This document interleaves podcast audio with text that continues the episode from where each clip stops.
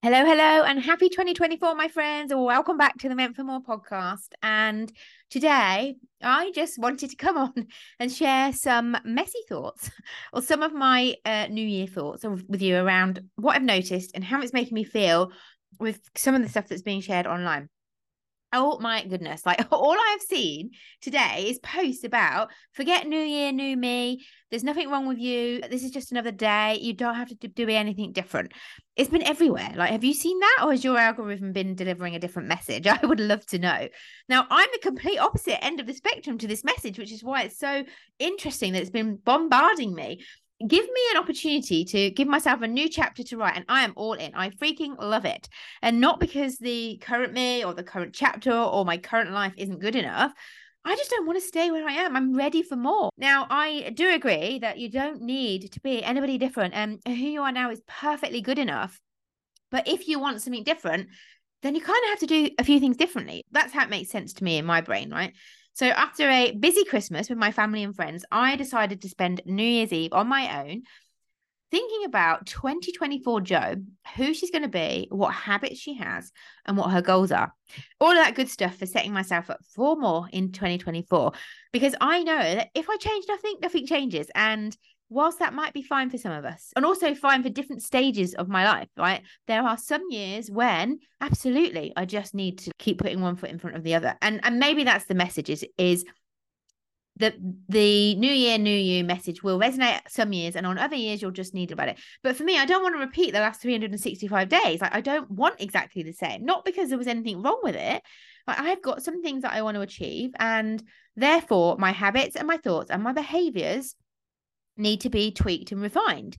So the first thing that I want to know is, which camp are you in? Are you in camp one, which is like, I cannot wait to step into the shoes of twenty twenty-four me and see what she achieves next? Or are you in camp two? I'm not here for the new year, new me chat. I'm quite happy with who I am, thanks. Um, in actual fact, now I've said this out loud and realized, or, you know, is it that camp two is more about, actually for me right now, it's just, yeah, taking it one day as it comes. So of course, it's loud and clear. I think for me, I am firmly in num in, in camp number one. Cannot wait to step into the shoes of twenty twenty-four Jo and see what happens next. Like, I love the chance to go again. I love the reset. I love resetting my habits, making some commitments. I actually enjoy asking a little bit more of myself.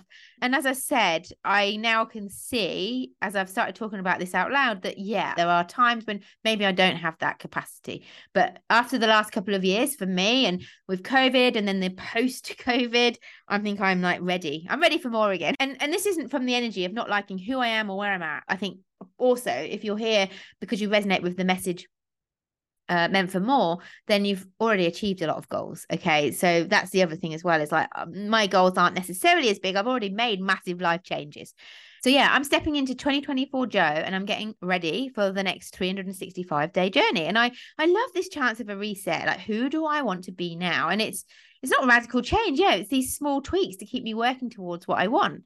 And I like to think of it as a version of me. I think stepping into a fresh Jo without some of the protective layers that I picked up in twenty twenty-three. So removing all of the baggage and the stuff that I picked up in the last year, putting it down, and then taking my first step of the new year as the version of me who doesn't have all of that slowing her down. And it's a bit like decluttering, isn't it? I have a goal. I've been working on my habits, right, for January. And one of them is just for the first week of January, thirty minutes a day, bringing the Pomodoro back, uh, decluttering, thirty minutes a day, every day this week. So one thing that we talk a lot about in the Meant for More world is identity. You are who you decide you are. I didn't really used to understand this, but now, because I've been working on this stuff for so long, it really makes sense. Who you decide you are is built up of your habits and your thoughts and your beliefs. And yeah, of course, it's not as easy as just choosing a different identity, but you can change it. It feels very, very easy and familiar to be the version of you that you're that you've been. Like, you know, with the way that you think and believe and all of that stuff, it just feels, well, it feels familiar, doesn't it? And so it doesn't feel natural to do things differently. That's what they talk about when you implement a new habit, and it might take sixty-six days or ninety days or whatever the latest research is. It's like, we need repetition. And I felt like I was between two identities the final few months of twenty twenty-three.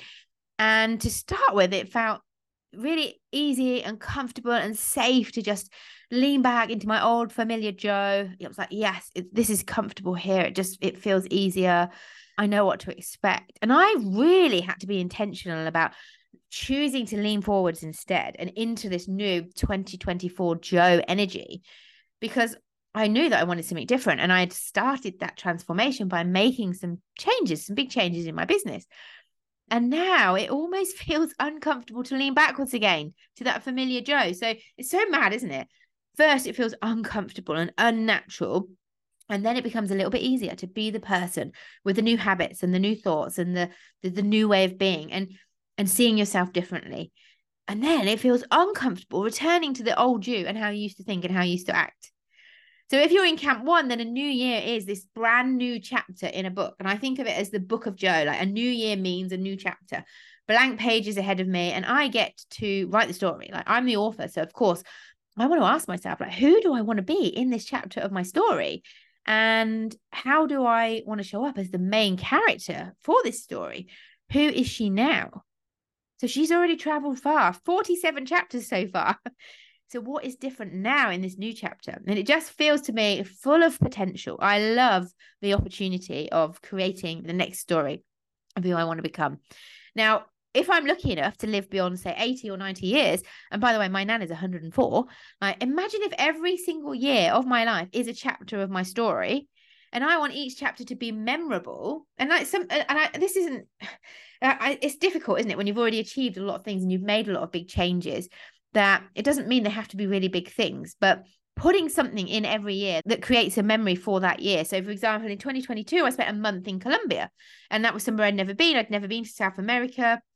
In twenty-three, I mean, I, I've done my review, and of course there's lots of great things that happen, but I don't have this like significant thing that I would class as my, my main memory of the year. And so in twenty twenty-four, I'm very aware of putting something significant on there. And looking back on my life, the things that have happened are because I decided I wanted things to change. And then I took action to make them happen.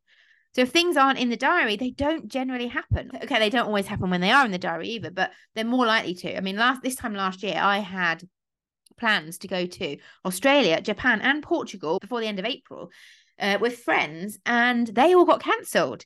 So the only one that I did was I took myself to Portugal on a solo retreat instead. So when I did my annual planning, I've put, when I took my clients through the Meant for More in twenty-four process, we talked about what are our non-negotiables for each quarter for twenty twenty-four. And one of mine was to have a mini break every quarter.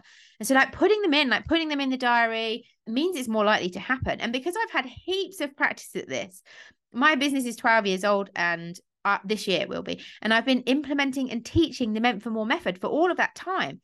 So I have got grace. I can change my mind. I can move my plans. I don't beat myself up if things don't go to plan. So all of this new year chatter about not feeling like you have to set resolutions because you don't stick to them, and then you might, you might feel like a failure. Well, I see it completely differently. Like I didn't used to be. Years and years ago, I felt the same, right? But now I've given myself all these years of practicing being imperfect. Get knocked down, get back up again. It doesn't matter.